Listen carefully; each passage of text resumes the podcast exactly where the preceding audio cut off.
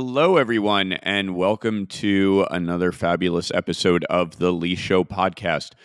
I'm here with an exciting guest this week, Jennifer Schulp. Jennifer works for the Cato Institute in Washington, D.C. And uh, I have this like long term fascination with with Cato that we can talk about later. Uh, but Jennifer focuses her research and her work on the regulation of financial markets and cryptocurrency. She is an expert in the space. She's testified in front of Congress multiple times. And uh, we met at a conference a couple of weeks ago and had a, a lovely chat. And, um, you know, I'm excited to have you here on the show to, to talk more about this. So, Jennifer, thanks for being here. Um, did I miss some high points in your bio that maybe you could uh, you could fill in about yourself and, and the work that you do? Uh, sure. And thanks so much for having me on, Lee. It was great to meet you a couple weeks ago, and I'm excited to talk today. Um, I think for my bio, you hit the high points. I think it makes sense to kind of throw in a little bit about where I've come from to give a little bit of background on why I do financial regulation now. Um, I've been at the Cato Institute for about three years. And before that, I spent a significant amount of time in the enforcement department at the Financial Industry Regulatory Authority, um, also known as FINRA, um, mostly because Financial Industry Regulatory Authority is a really long name. Um, and that is the self regulatory organization that regulates broker dealers in the United States. And my role as an enforcement attorney was to enforce the rules that broker dealers needed to abide by. Um, did that for a long time, enjoyed it. Um, I came to there from being a private practice litigator, so I, I thought it was great to do investigations and to bring actions against people for violating the rules. Um, but over time, I started to get frustrated because my job was to be someone who enforced a rule, but not really got to ask whether the rule made any sense or whether the rule was protecting anyone, um, whether the rule was something that should be on the books. And I got interested in thinking much more about the bigger picture and thinking about the way the rules should be instead of the way the rules are um, which is how I found myself at Cato, where I now spend a lot more time thinking about the way the rules that govern our financial markets should be, rather than thinking about enforcing them the way that they are. So, if if we were to take your experience at FINRA and and now at Cato, can we talk about the structure of a regulatory agency, and maybe from the perspective of the folks who work at an agency they need stuff to keep them busy and they want to constantly be expanding their domain and their addressable market. And so, is there mission creep at any of these regulators where they say, wait, I want, you know what, crypto is a brand new thing. I want crypto in my purview because then I can hire 40 more attorneys to cover the crypto industry. And then suddenly I become more relevant. Eh, the, same concept of saying, like, a, a, a, general always wants us at war because he's a lot more relevant when we're at war and he's got a lot more soldiers under his command when we're at war. Is is there anything like that in financial regulation? And I'm not asking you to besmirch any particular agency unless you, you want to. That's always interesting. But um, do you see anything like like that concept occurring here? Oh, absolutely. And I think that the kind of maxim in business that if you're not growing, you're you're dying or you're shrinking is absolutely applicable to the same mindset in regulatory agencies. Um, I'm happy to go ahead and besmirch um, because uh, the, the, SEC has been, say, particularly guilty of this lately um, while it has been simultaneously let's say if you look at the SEC's kind of budget over the past 10 years, the budget hasn't been growing. In some ways, it's been shrinking, and they've been asking for more and more money. But if you look at their budget requests, you see them saying, well, we've taken on this new thing and we need more money in order to, to grow. We need more people in order to enforce that new thing. Some of that's a natural tendency, and we kind of need to recognize that that's going to happen with government, just like it's going to happen uh, as companies grow, as as generals want more soldiers on, under their command. So we need to to think about that. But the SEC has been really bad about this as of late in kind of steering itself into places where there's kind of obvious jurisdictional grab. You mentioned crypto that's one of them. Um, I, I, um, like that term, by the way, jurisdictional grab. That's a really interesting term. So I, I want to like maybe we can come back to that later, but it's a it's a great term. I like that. Yeah, I I'm happy to come back to it because I think the SEC is particularly bad on this front. But when when an agency like the SEC has been confronted with something like crypto, um, which you know for for all I think understandable if you look at crypto it doesn't neatly fit into any bucket. You can make arguments about whether it fits into the world as a security, whether it's a currency, whether it's a commodity, whether it's property. But there's not an obvious answer that yes, you look at crypto and it's all a security. But what you hear is the SEC saying, yes, you look at crypto and it's all a security a lot of that is jurisdictional posturing. Um, they don't want to give up any potential uh, new area to their friends at the CFTC, to the Commodities Future Trading Commission. Um, they don't want to admit that they don't have authority there. So we've seen it not just in crypto, though. We've seen it when we're talking about the SEC's proposed climate risk disclosure rule, too. Um, the SEC unquestionably has the authority to allow, to require public companies to make disclosures. Um, that's the case. I'm not going to fight with that. And the SEC already requires public companies to make an awful lot of disclosures. But last, I think it was May, um, Mm, I think it was May of 2022 when the uh, sorry, I'm going to get the dates wrong on that. Last year, we'll just say last year, when the SEC put out its proposal on climate risk disclosures that public companies would have to make under the rule. That goes a little bit beyond, in fact, quite a bit beyond what the SEC generally asks for public companies to disclose. And it looks an awful lot like the SEC is trying to be a bit of an environmental regulator, um, trying to require companies to disclose their greenhouse gas emissions um, in detail. Looks a lot different from requiring companies to disclose things about their financials. So we're seeing that jurisdictional. Right. That's, that's the regulator as maybe captured by a particular political crowd, the ESG crowd. There's it's it's certainly regulatory mission creep and and the territory grab is kind of what it feels like there. Yeah, and people have started referring to the SEC uh, kind of as a meta regulator. Um, I don't know if you. Do you read Matt Levine's stuff? He's done a ton of writing, which is, I think, very pejorative towards the SEC as a regulator. And and it's interesting the stuff that he he he's talked about in in in all the areas. Even I mean, there's there's academic research showing that enforcement actions and settlements increase right at the end of the fiscal year because they want to show that they collected money under their budget. I mean, it's it's you know, it, it raises an interesting question, which is uh, and I, am going to sort of like test out your your you work for a libertarian think tank is how I would describe Cato, right? So I'm going to test out your your libertarian chops here.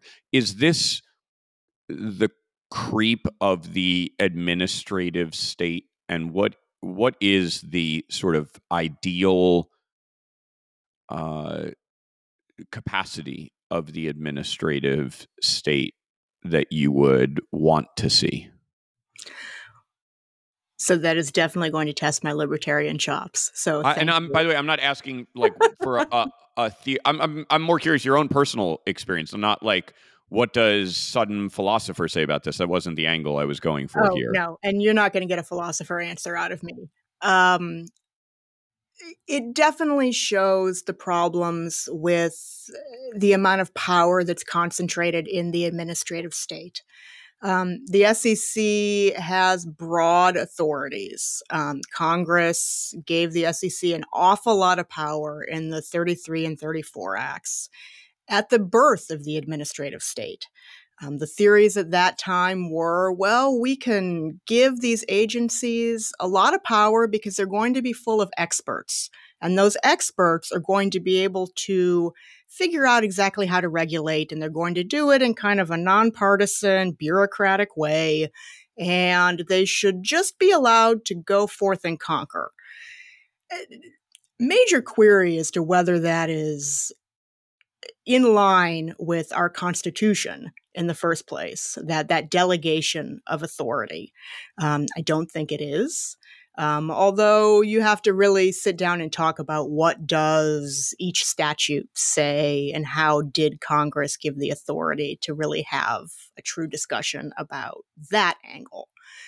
But the growth here of the SEC being able to look in these statutes for a, a, broad grant of authority and then make its own regulatory world without Congress weighing in, um, without Congress or without representative government saying this is how regulation should happen is a real problem. Um, we've seen that uh, the, the Supreme Court has started weighing in much more heavily on this. Uh, we get deep into the legal issues here, but with the the major questions doctrine, I'm not sure if that's is that something you've been following at all. Absolutely, yeah. I I try to say. I mean, I'm not a an academic, but I try to stay as close to these topics as I can. Yeah. So where Congress has kind of given a broad grant of authority. The, the Supreme Court has held that agencies can't just assume that that means that Congress allowed them to regulate in a brand new space where it wasn't originally contemplated. Um, the case that came up originally with this in the Supreme Court was an EPA case, but uh, say kind of the topic du jour in securities law circles is where is the SEC violating that doctrine as well? Um, we've seen the issue raised a lot in crypto. Um, and I think there's a good argument there that the SEC trying to stretch 1933 and 1934 laws is not necessarily what Congress had in mind. And I think that that's backed up by the fact that Congress right now is trying to work on a regulatory framework for crypto. Um, kind of you know signaling pretty strongly to the SEC that this is not settled by the statutes. Um, but the SEC is kind of running headlong into that. Right. They're saying it is settled and we have the authority and we can make all the rules, and this isn't a congressional or legislative concept that deserves legislative attention. I guess maybe we could take a, a quick step back for a second. Um, why and and and why is Bitcoin theoretically treated differently from a securities law perspective than, say, Ethereum or other cryptocurrencies? Why does Bitcoin maybe merit treatment by the CFTC while uh, maybe another crypto asset does not? And where do, where would you draw the line? Like, what's the what's the theory behind that, and where would you draw the line as being the the divider there? Sure. And let me start with that with kind of the SEC's view on this. Um, and then we'll get to where I draw the line. Um, because where I draw the line and the SEC's spoken view on it is probably not all that far apart. Um, but what the SEC is doing in practice is a little bit different.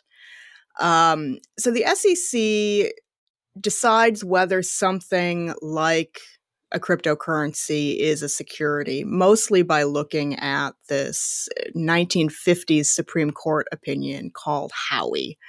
Um, and those that have been following this have heard ad nauseum about the Howey test. And the Howey test determines whether or not something is an investment contract.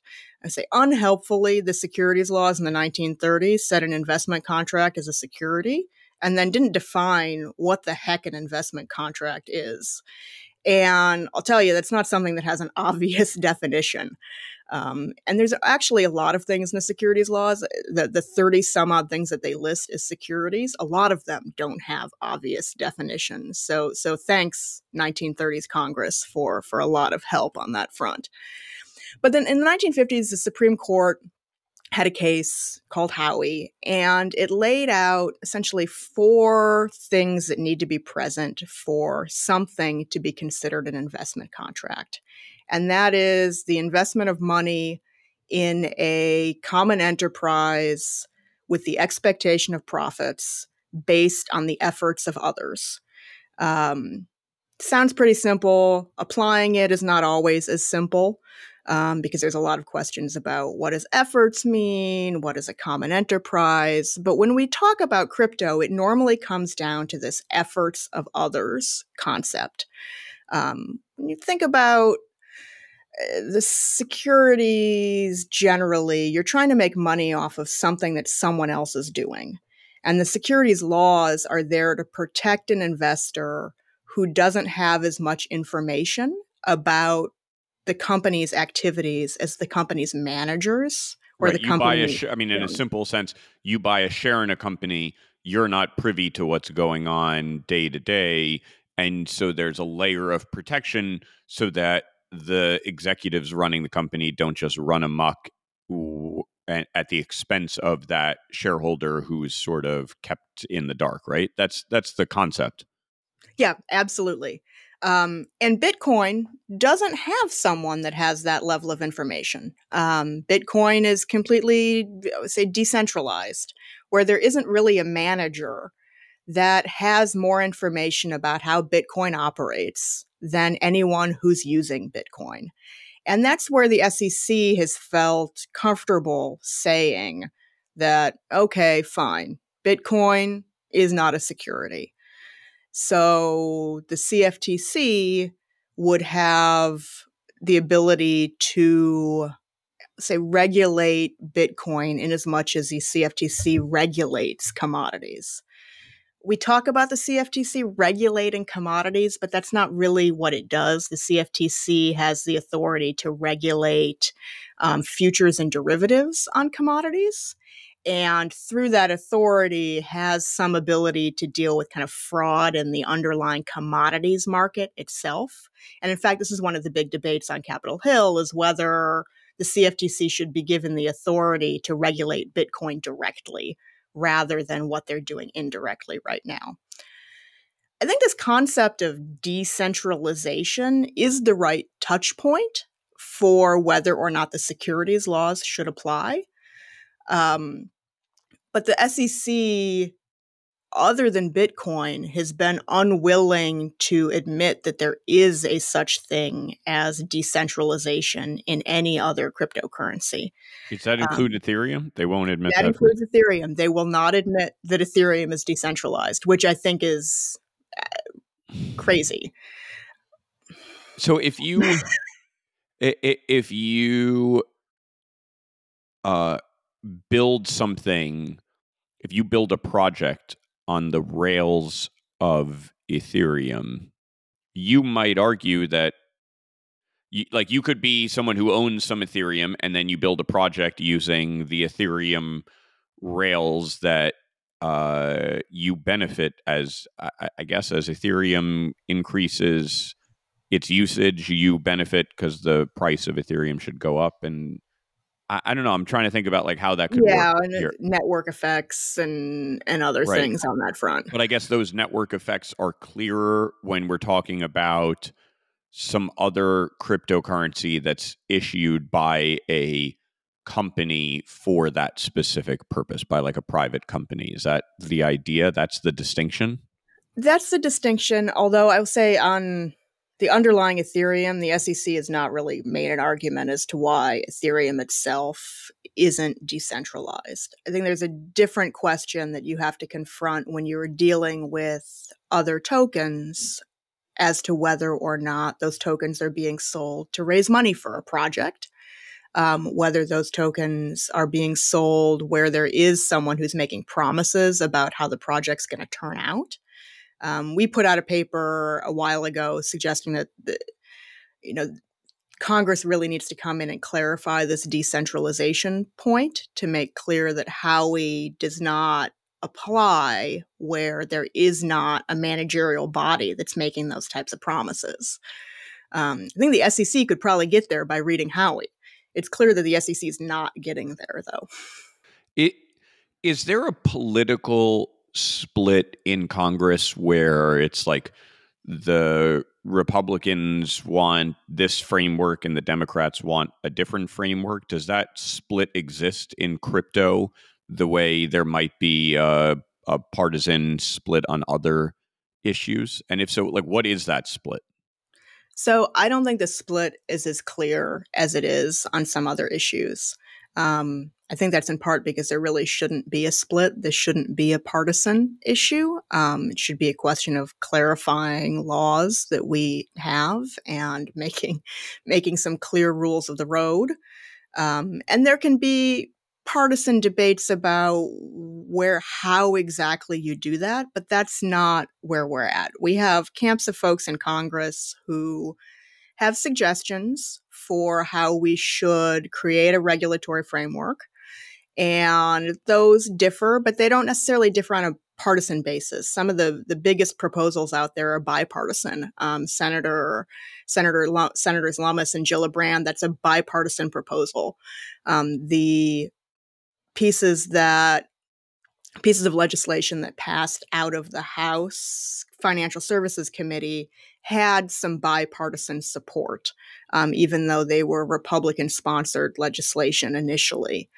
Um, so you've got one camp that's working on legislation to make a change that has Republicans and Democrats in it. And you have another camp that's not proposing different ways to approach the same problem they refuse to recognize that there is a problem and think that the SEC and existing laws are either clear or that they're not clear and that's okay because we'd much rather just drive this business out of the US period. We we don't want it here. That's an interesting take, right? There's one you might say the benefit of keeping the laws vague is that it allows you to regulate whatever you want and interpret it however you want, right? You're you're turning the laws into some form of like uh, uh, a mystical Torah study or something. That's one take on it. The other take is we want to keep it vague so that nobody wants to do anything here because they're discouraged from it because they feel like there's regulatory risk. And those are really different approaches both of which you know encourage you to keep the rules vague but it, it's it's interesting so if they drive this out of the US then where is the natural home I'm not just talking about for tightly regulated crypto payments where, you know, the government wants to watch everything you're doing kind of stuff, right? Mm-hmm. What is the natural home for crypto freedom where you know it's like hey we can develop and the government's going to make clear rules and and real guardrails. It doesn't feel like that's in western europe so like where where is that natural home? I think we'll have to see over time. Uh, western Europe has been putting down more clear rules than we have doesn't mean that it's going to attract the type of business that they are interested in attracting um, in part because the eu's tech regulation over generally has has not been a favorite.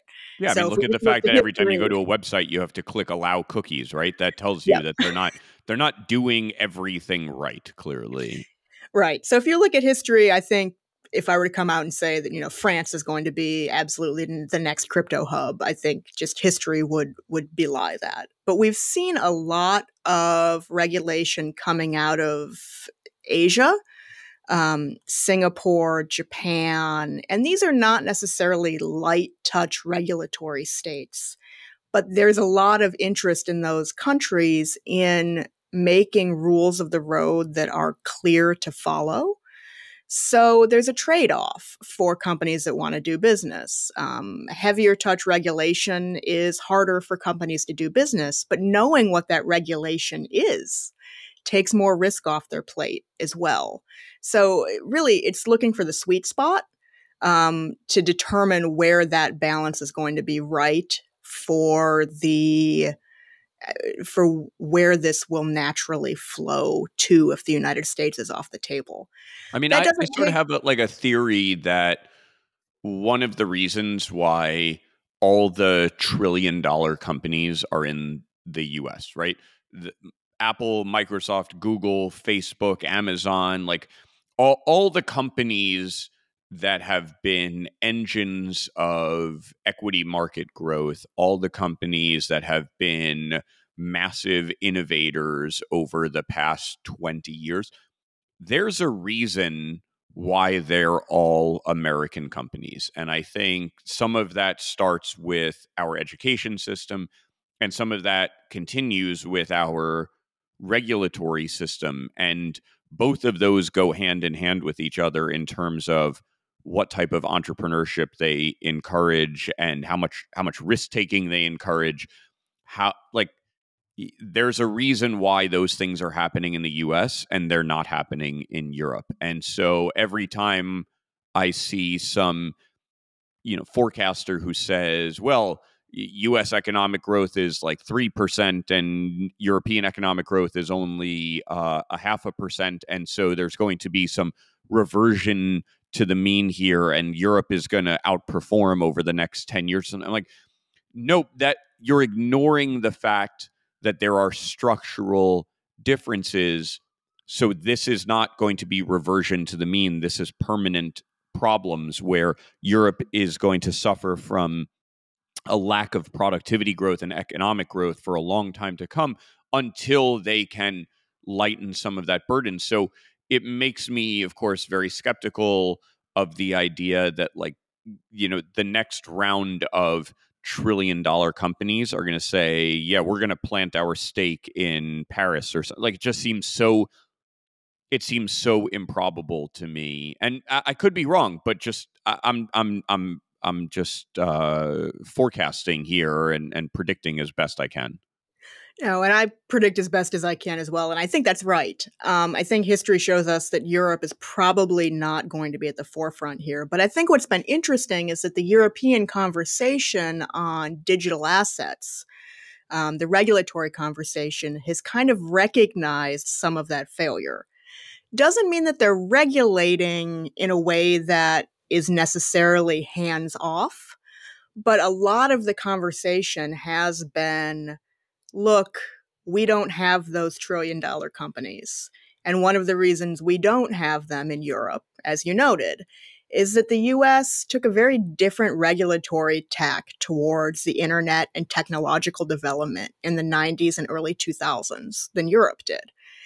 And there's at least some political interest in the EU to not repeat that same mistake with digitization of, uh, say, value, um, with digital assets, with digital money.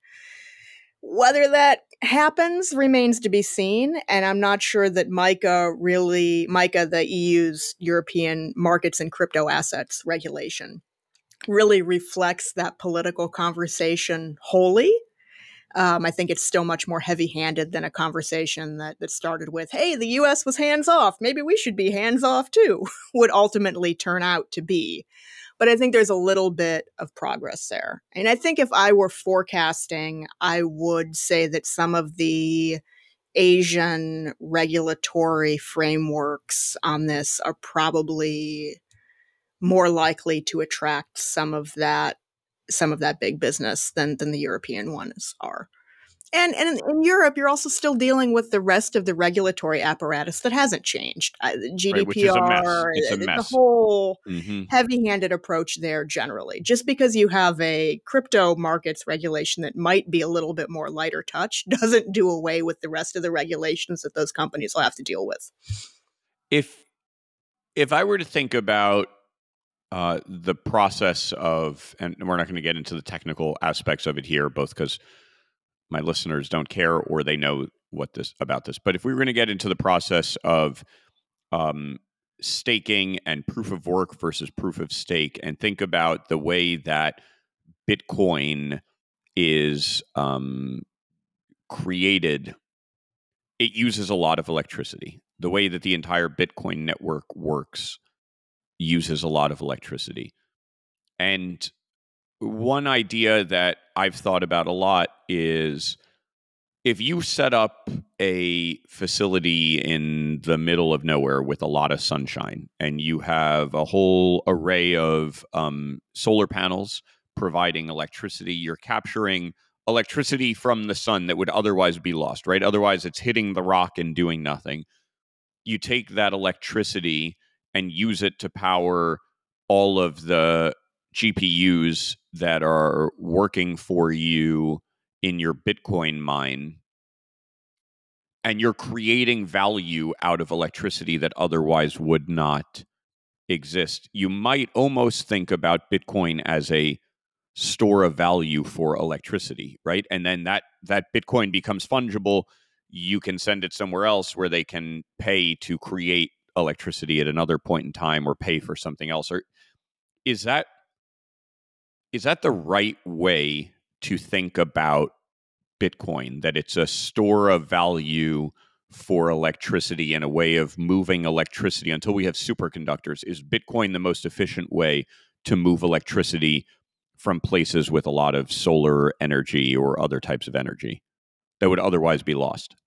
You know, I have not put a lot of thought to that. Um, I don't know if I say I'd have to think a lot more about whether the analogy or whether that uh, kind of framework works for me. What I think is interesting in the kind of Bitcoin energy usage debate is that there's a debate and I think there's there's good arguments on both sides as to how people could view Bitcoin's energy usage. What we ultimately and and I think it's also interesting that Bitcoin is one model of doing this. We we have proof of right, stake. proof of there stake. Are other, there model. are yeah. other consensus totally. mechanisms that blockchains use now. And there are possibilities to develop new consensus mechanisms in the future. Um, and I think what's vital in kind of the the conversation that gets lost so much eh, when we start debating does Bitcoin use too much electricity? is that it really should be the consumer's choice about which blockchain they want to use. If they find personally that Bitcoin uses energy in a way they're uncomfortable with, then they will move their their usage to a different blockchain. And there right, will, then you can use Ethereum or some other proof of stake. Use Ethereum, you can use something right. else. And this should be fought out in the marketplace at the end of the day, um, and that it's not a question for the regulators to decide Bitcoin's use is as a store of electricity, or Bitcoin's lack of use is because it uses too much electricity. Um, this should really be choices that are made by people who are going to use the networks themselves as to what they think are the correct properties of the network and the correct um, effects that the network has on society, the environment, however they want to see it themselves. So, uh, did you ever read a book called The Bitcoin Standard? I have not. Tell me about Um, it. The Bitcoin Standard was the first book that when I started like learning about crypto, that was the first book that someone told me that I should read. And it it's really like a I mean it, it's a, a very uh, slanted primer on Bitcoin and on fractional reserve banking and it just you know you could almost read it as propaganda but but very well written and well publicized propaganda against the idea of fractional reserve banking and why Bitcoin is a superior model because it's like the new gold standard. That's why it's called the Bitcoin standard. It's the new gold standard and it eliminates the notion of fractional reserve banking. And I might argue that fractional reserve banking has been the engine or one of the engines and enablers of economic growth in the United States and around the world for like the last 70 years and and certainly since the early 70s and so I would argue that had we not had fractional reserve banking economic growth would have been dramatically lower standards of living would have been dramatically lower. So I'm not sure that advocating for a return to that as much as you might make it sound bad i'm not sure advocating for a return to that is a great idea. But it raised for me this interesting notion which is i notice that the idea of crypto seems to resonate much more with my more right wing or conservative friends, and it seems to be much more rejected by my more left wing and progressive friends. And it makes me wonder is the entire notion of fractional reserve banking is that like a left wing idea and having you know one to one banking is that like having 100% reserves is that an inherently right wing or conservative idea? Is this a topic that you've ever explored or, or thought about? Because it's something that i keep i, I know I'm, I'm, sort of rambling here but i'm like trying to put into words this this question and this notion that's been bubbling around in my mind for a while. You know i haven't thought about it in those terms before but i think you're right that there's something that kind of resonates on the right that you know, repels the left about crypto. I tend to put it in different terms, um, where it's kind of a from a basic idea, and I don't think this applies necessarily across the board. But the and maybe this this ties in with fractional reserve banking because it's, it's the basic distrust of government that and the distrust of of the government to be able to keep the currency itself stable um, which ties into the fractional reserve banking concept. So may- maybe there's something in there, but I-, I tend to think of it much more as a uh, conservatives or the right tend to be more Bitcoin or crypto friendly because it is outside of government control. The left tends to be more suspicious because it's looking to undermine that government control. But I don't think that captures the whole picture of crypto correctly. Um, and I think it's something that gets missed in the debate and gets missed in the partisanship on this, um, which I said didn't exist before, and I'll say I still don't think really exists. But but you can make a case that I think a lot of them don't care yeah. enough for it to become a partisan issue, right? right? There's like only a handful of uh, of congressional members who who who give a shit about this, right? Yeah, and I think it's also the control issue is also not necessarily a right left issue in the same way that you would have seen I don't know, we'll say 20 or 30 years ago. There's there's a lot more on the right that is interested in more governmental control over certain aspects of society these days. So your traditional right, left, Republican, Democrat breakdown on this might not hold in 2023. There was a great piece that I read a couple of months ago. Um, Sheila Warren, who's the head of the Crypto Council for Innovation, put out a, a piece called The Progressives Case for Crypto. Um, and if you're kind of interested in a left case for crypto and why the breakdown on that I just said about control on the left and right shouldn't apply, I think it's worth a read because it it talks a lot about kind of your traditional left ideas, financial inclusion, um, protection of individual civil liberties that I won't say aren't important on the right, and certainly folks on the right champion those, but that tends to be a much more central position on a lot of left platforms. And right. how I mean, if you think about crypto and the benefit yeah. it provides for remittances and helping the undocumented, the unbanked, like there's there's a lot here that should naturally appeal to progressives, I would think. Yeah. I think so too, which is why I think it goes back to there's not a real good right left divide on this issue. It should really be something that the right and the left can get together on to at least have a basic framework that works. Um, of course, might have people that fall outside of that bipartisan coalition, but there's not I say control doesn't fully answer it as to whether it should be left or right. Inclusion doesn't fully answer it as to whether it should be left or right. We really, it straddles a lot of lines here. Uh, and I would say, I don't think fractional reserve banking makes it left or right. I know ESG is a topic that's within your sort of research purview as well.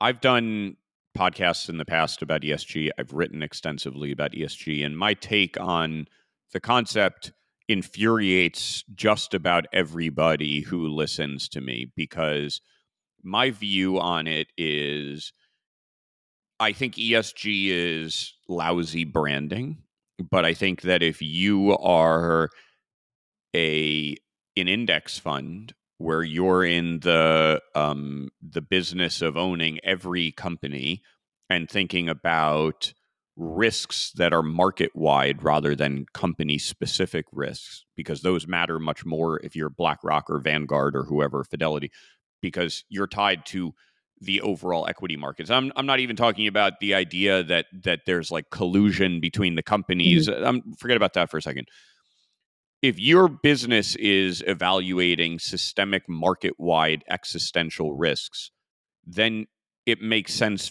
to focus on the environment, for example. Like, is the earth going to function in five years or 10 years or whatever? Like, that's a, a meaningful risk if you're BlackRock. It's a less meaningful risk at the company specific level. And so I've always thought there's something very sensible about large index funds emphasizing that ESG framework, even if that ESG branding is really lousy and you get into all sorts of issues like one week Lockheed Martin is, you know, on the good side of ESG and the next week it's not just because they're giving weapons to Ukraine or not doing it. Like put that I think the social side of it can be kind of stupid. But when I said that on this podcast, I had a lot of people who were like, "No, you're wrong. ESG is bad. It's woke. It's stupid." And then I had other people who were like, "You know, no, you're wrong. ESG is critical because we need the companies doing Black Lives Matter or whatever." And so, I'm curious where your research gets you, how you think about this concept, and and if you agree with my premise or think I'm I'm you know, if you come down on the side of of either of the trolls who who want to yell at me. well, I get plenty of trolls yelling at me on both sides for my position too, so so some solidarity in in that. Um, I tend to look at it from a little bit more of a micro perspective, I think, than you have. Um, and I agree that ESG is terrible branding.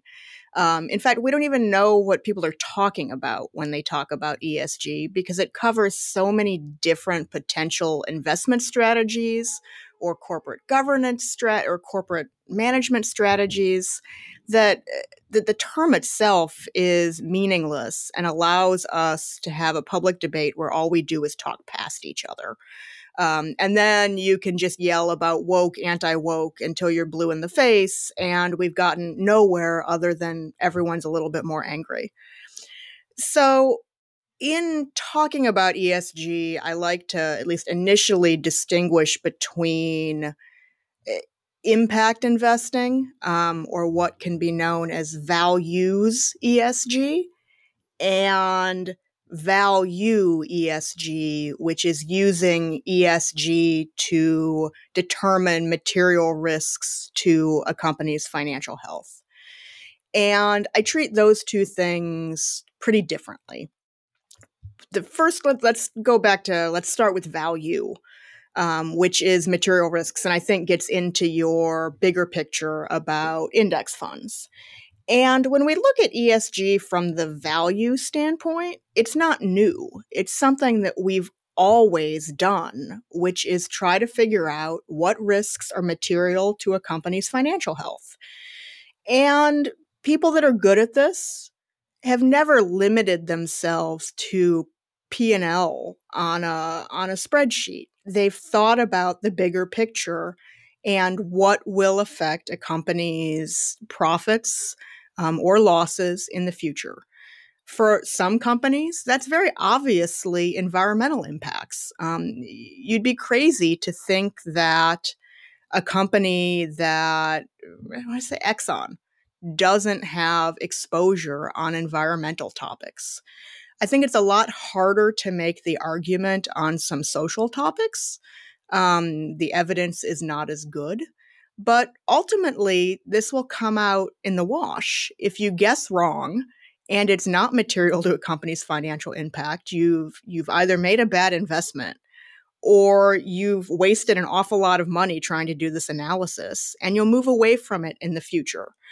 Um, Eh, the idea that kind of this expected value of a company or a company's fundamentals is something that's set in stone is I think something that I think a lot of people accept and it's just not true. This of course is all not. It's a dynamic. theory. It's all dynamic, right? It's all dynamic. It's all theories. It's all about trying to figure out the best way to do these valuations and to think about it.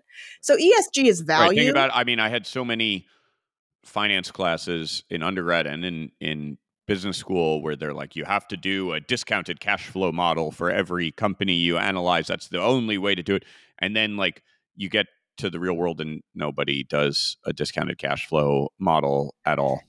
yeah, I would say it drove me nuts to, to take it on the tangent. It drove me nuts two years ago when we had GameStop and all of the meme stocks, and, and all of the reporting was, well, it is diverted from the company's fundamental value that shows that uh, what whatever the Right. Eh, there is the no there market is no like is. gold standard fundamental value that's like somebody knows it and it's it's that's locked in a room somewhere and then the rest of the world is diverting from that. That doesn't make any sense at all. No. So ESG as value is something that isn't new and shouldn't be controversial and shouldn't be banned, prevented, anything else. So some folks are going to be wrong in their valuations. Some folks are going to be right. And we'll come to a new equilibrium in the theory there, and it will be what it is. ESG is values is also not new, but for different reasons. So ESG is value is values is about trying to use your money to uh, show your value, to have a value. Right. You're trying to impose social values Yes. and saying my dollars talk, right?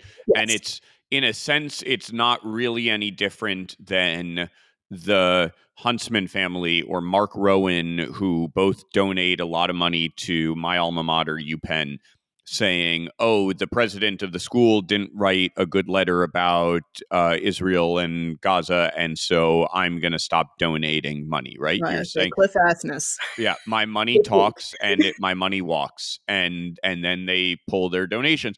It's kind of the same thing, but from an investing perspective, then, right?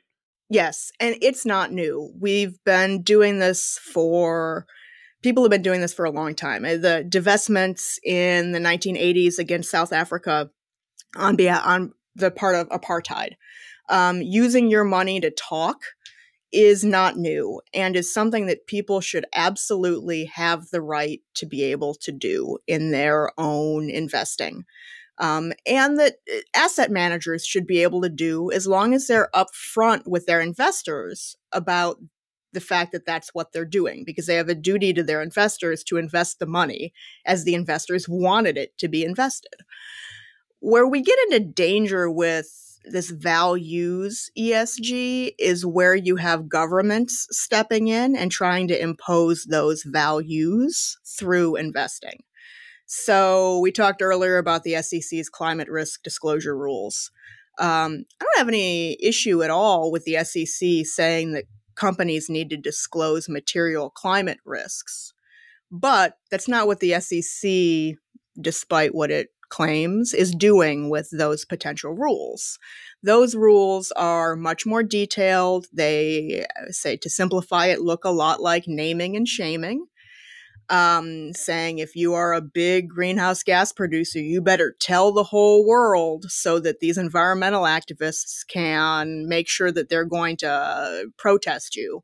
Um, Right. and, And and there's a there's a taking sides component of that yes, where I think one thing that we've learned over the past few years, uh, from my perspective, and I'm I'm not sure this is a, a universal truth, but my my view is that a lot of people had extremely high degree of certainty in their beliefs, in their cultural beliefs, in their social and and political beliefs, and turned out to be very wrong. And so, uh, when you let those folks run the show, where they've got hundred percent almost religious fervence and and um, certainty in their beliefs, and they're running the show and driving economic policy and then it turns out they're wrong about a thing, you end up with really lousy policies. And um, you know, that's the that's the generous explanation for why Germany shut down all of their nuclear power plants, right? Was that there were a lot of environmentalists who were adamant that the best thing for the environment was for Germany to shut down its nuclear power plants and then of course you know we know now that like the the that was the worst thing for Germany that and that's that's the generous explanation right? That's not even getting into the like useful idiots and that the whole thing was like a psyop. We're not even going to go there right now. I've done other podcasts about that. Uh, but just like I think that's the danger of allowing the the rabble rousing masses to uh, dictate economic and corporate policy is that like they're not right a lot of the time. Well, and I think there's a different level of danger here in kind of the abstraction because it's not just direct environmental policy. It's environmental policy through the financial system. Through the financial system. So a, you can question whether that's even effective. So are we just moving money through in ways that we think that are going to save the environment and it's not actually going to do anything for the environment? That's one. But it is also getting in the way of allowing the people, the market, to make the decisions about how to meet those larger societal goals. And the market gives the rabble rousers a voice. It just doesn't give them the only voice. And the problem is that when we start using the markets this way um, to direct capital flows based on policy decisions of those in charge, we a take away the power of the markets, but b we open it up to a flip the next time the government changes hands. So, anyone that thinks that this is limited right now to environmental policy and won't suddenly become companies needing to disclose their healthcare coverage for abortion benefits if uh, the other party becomes in charge is not seeing the whole picture. So, the danger of putting this political dimension on how we want to allow capital to move is a danger on both sides of the coin. And that's a, a big problem. We've seen it on ESG already. So we have at the federal level the Democrats running the administrative agencies and looking towards pro ESG policies. We've seen state governments who are Republican controlled looking at anti ESG policies, saying that if you're a, a, bank and you've said you don't like fossil fuels, you're not allowed to do business in my state because we love fossil fuels here. And that gets in the way of the market's functioning. It's ultimately going to cost the taxpayers money.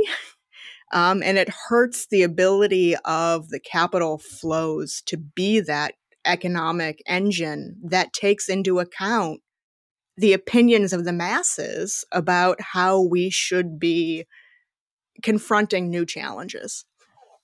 I, I think there is the last episode of the podcast I did was uh, all about Israel and Gaza, and I have very, very strong views about that, which um, I we could talk at length about that. But the one of the things I've noticed is that the folks who are coming down very firmly of like I support Hamas and I support Gaza and I support they're the they're sort of like the dumbest and most mentally ill among us and um you know, it. My instinct is to say, like, just ignore them. They have no impact on policy. They have no impact on what actually happens, right? Because I, I see the Senate voted 97 to 0 to support Israel even as like every like you know pink haired gender studies major at an Ivy League school is coming down of like no no it we we can't support Israel. So they ha- sort of in a sense have no impact on policy. On the other hand, uh, I do think the noise matters. I don't think you can dismiss it that readily. And so, whether it is in ESG, whether it is in forcing companies to make uneconomic decisions because of political and social pressure, like it, the pressure matters. It doesn't, it's not zero.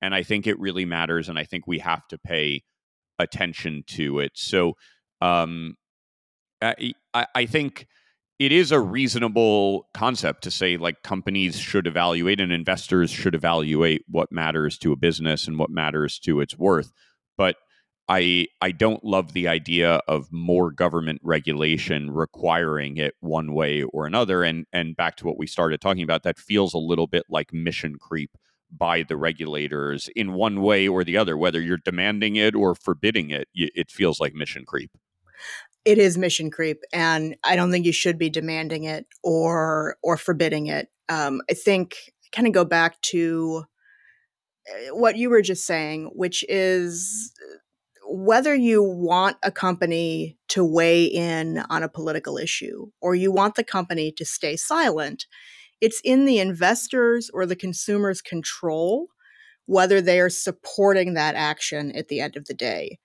um, you didn't like Chick fil A's stance on certain things, people stopped going to Chick fil A. Um, apparently, that must have had enough of an economic impact on Chick fil A to have changed some of their views. Um, that's the, the feedback mechanism that we have for say changing company behavior is not buying the company's products or not right. giving the company I mean, your money to invest after 9/11 in companies. After 9/11, I, I remember like the the sort of I had this paleo conservative professor in college, and um, he he by the way, no one uses that term anymore, but he um he he said, well, it it's reasonable that uh, the people of Afghanistan. It's reasonable that the Taliban were mad at us because there's a McDonald's in Kabul. And so, of course, they were upset that we're like imposing our values on them or something. And I, I said to him, but isn't that the beauty of the free market, right? If they don't like McDonald's, don't eat at McDonald's and then McDonald's will go out of business and and you don't need an an, an edict and you don't need a war over this like just don't if you don't like it don't eat there and if people are eating there it shows you that they do like it. And and I remember him sort of scratching his head and going like huh wow yeah it's a good point. Um let me ask let's just switch gears for a second um and talk about one other topic which is it seems to me like the notion of payment for order flow is not such an inherently bad or dangerous thing. In fact, it my instinct, and I am not a true expert, but my instinct is that payment for order flow is net positive and good for retail investors. It's good for the little guy. It's a sensible uh, concept. And yet the SEC seems determined to regulate it away, and Congress seems to hate it because it it smells bad to them. I'm sure you've spoken to the regulators on this quite a bit. I'm sure.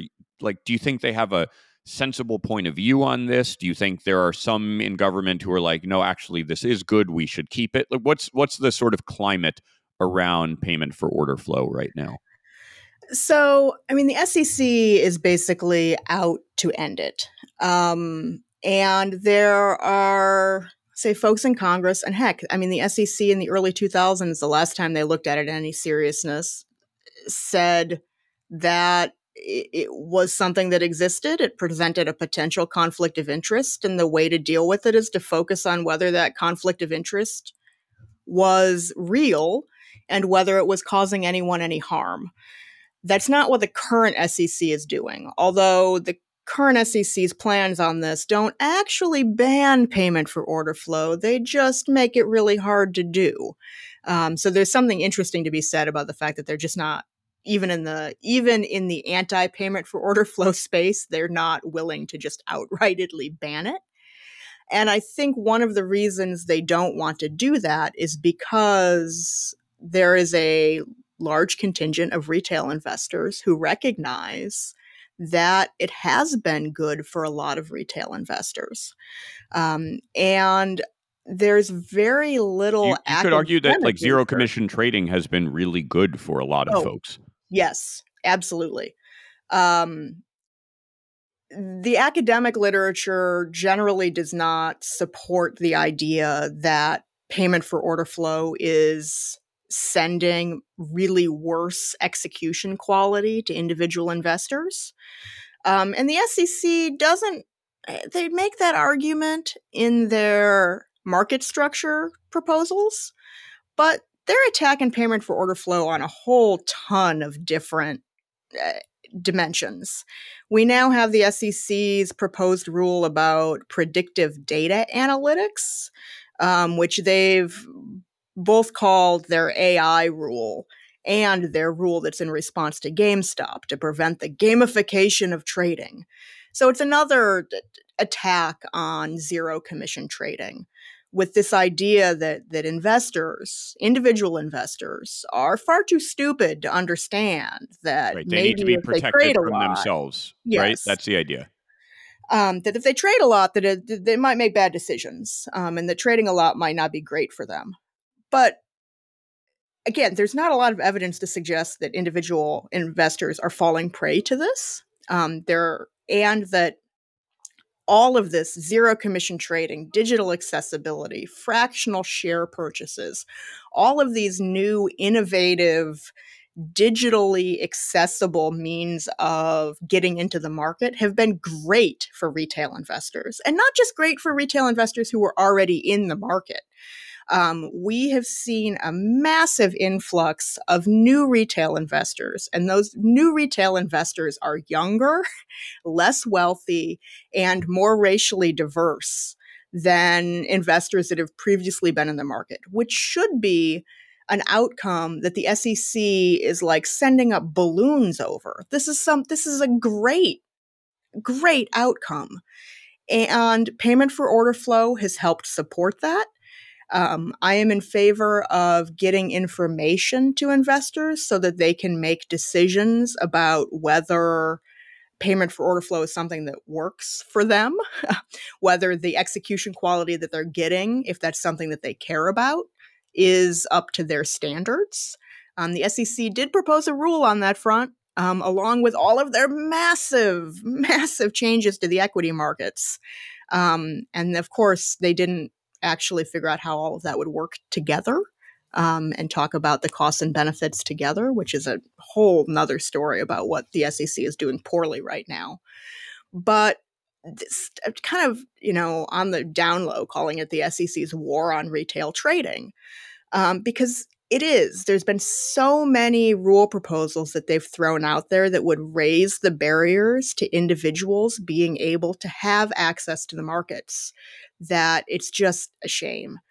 We've seen members of Congress pushing back on this. Um, I don't think that the full suite of market structure proposals that the SEC uh, made are going to be implemented in full. I think some of that is probably going to be left on the drawing room floor. What? I'm not sure, but there's been a lot of pushback.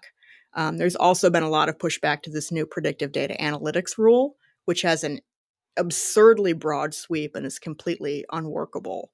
I mean, I think it's a shame that anything here that will make it more difficult for people to have access to the markets in a form that they have found easy to use, enjoyable, and has helped them to learn by doing is a shame. We really need to make sure that people are able to make those investments. Uh, it's the best way to grow your wealth over time.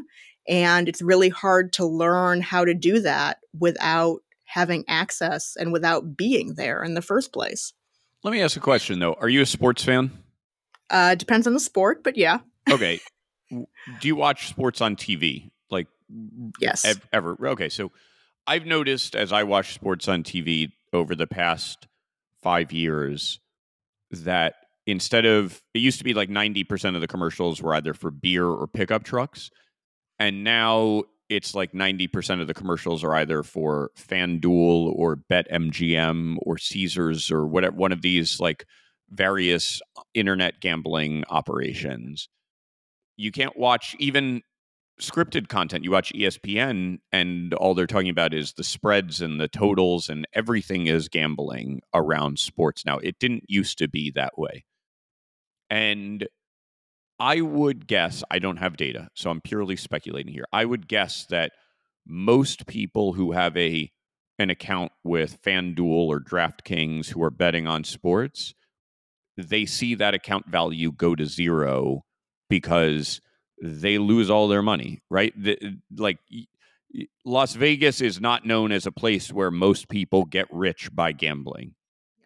And so uh, there is a part of me that recognizes that and then also feels that to the extent that whether it's Robinhood or any other app or or just the equity markets in general start to mimic the behavioral aspects of FanDuel and DraftKings, that's not a good thing. And I'm not sure it needs to be regulated away, but I'm not convinced that the regulation is entirely harmful there either, because I think there is a measure of like saving people from themselves that can be useful. At least that's my instinct. So I I, I do see I do see behavior by retail investors that sort of mimics gambling behavior whether it's the growth of zero day options, whether it is the way people are trading.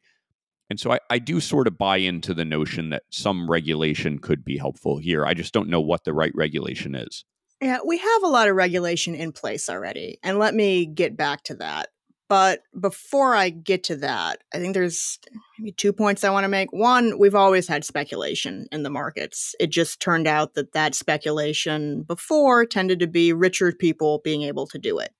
Um, I'm not sure that we want the government drawing lines determining whether you or I have enough money that we're allowed to lose some of it. Right. I mean, that's um, what they've um, done with investing in, um, whether it's in private companies, whether it's investing in in uh, you know, being an accredited investor.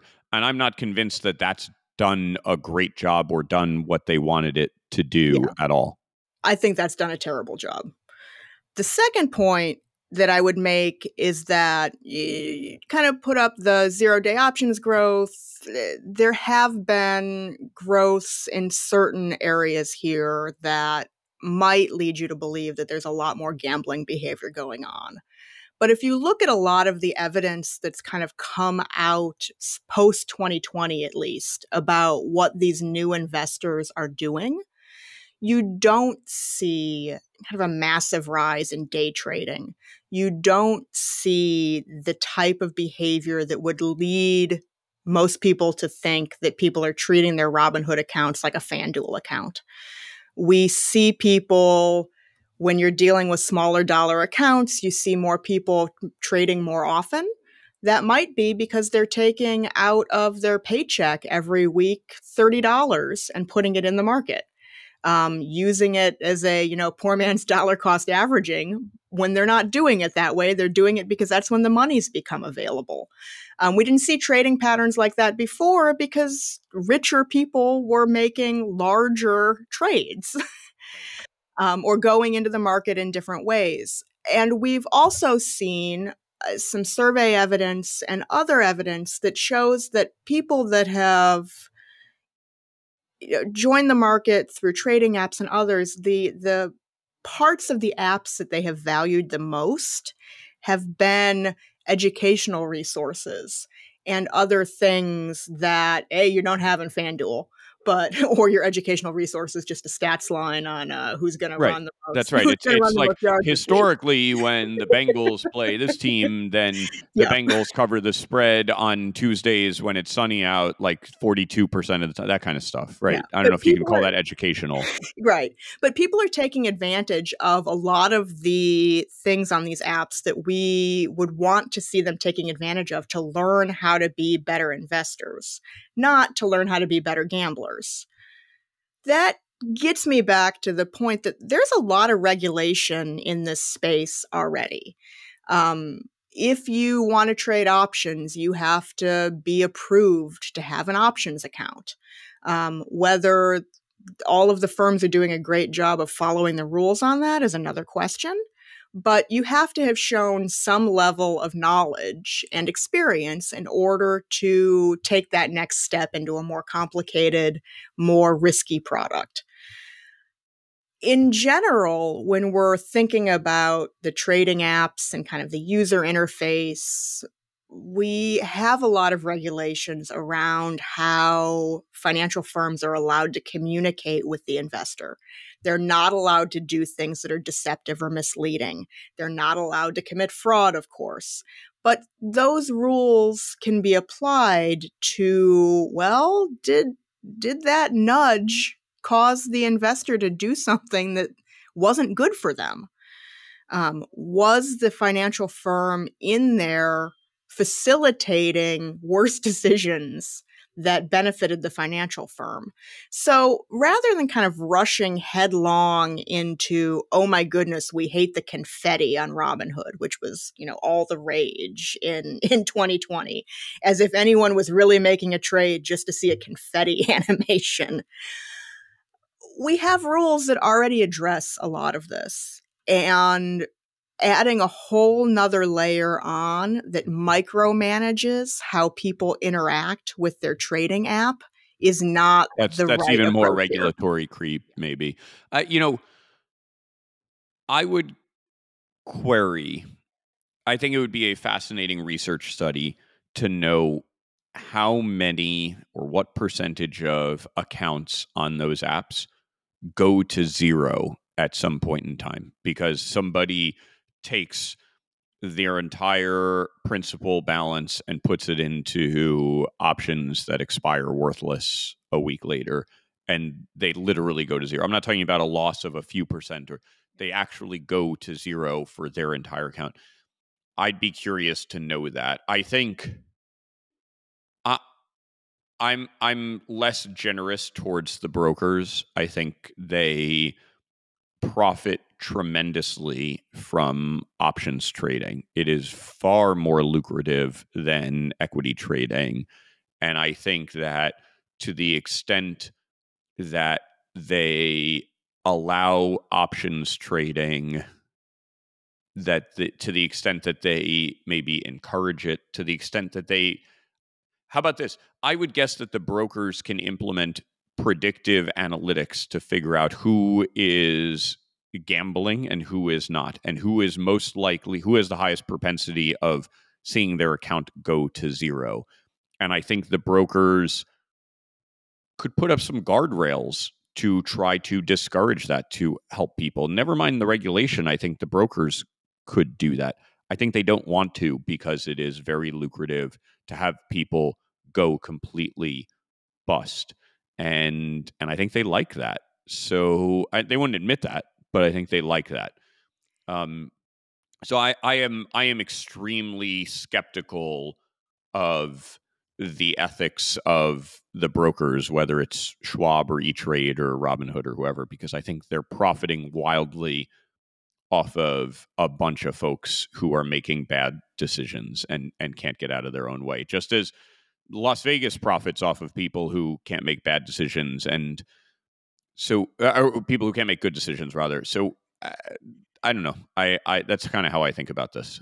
I'd throw a caveat in on that just for you to think about, which is the idea that you might have people that are going to zero in their options account. But if that is their play money, um, and they've got an account somewhere else that is right. That's okay. Maybe yeah. yes. So you could be. It's hard to get the full picture. Yep. Um, and which is one of the reasons why it's hard to say that the government is going to make a good choice in regulating on this front. Um, I do think you're right. There's more money to be made on the options trading side. I think it's worth noted. Payment for order flow is uh, much more important on the options side um, and is a much more lucrative uh, part of a brokerage's uh, cash flow on, on the option side than it is on the equity side. And I think that there are some guardrails in place with respect to ensuring that folks that are gaining options access are, in fact, the folks that meet the criteria set out in regulation for doing so already. Um, whether that regulation should be there or not is a question for another time. But we do have things that address some of those issues. And the question is, is that even being complied with? Um, we've covered everything I had on on my list of topics for today. Um, could you let our listeners know if they want more of you? Where can they find you, find your research, find your papers? Is, you know, like how could people access more of your brain? Sure. So, all of my papers um, are available on the Cato Institute's website, which is www.cato.org. Um, there is a page there on the scholars specifically for me that contains all of my written work. Uh, I am also on Twitter. I kind of refuse to call it X at uh, Jennifer J. Schulp. Um, and I post there. I post on LinkedIn. And obviously, follow me with my name on LinkedIn. Um, and maybe when this comes out, I just set up a Blue Sky account. So I am JJ Schulp on Blue Sky as well. And uh, maybe that's another place to find me. Could be. All right. Um, well, Jennifer, thank you so much for your time today. This was a wonderful discussion. I mean, I, I, I loved hearing your point of view on all these topics, and um, we will be back with more soon.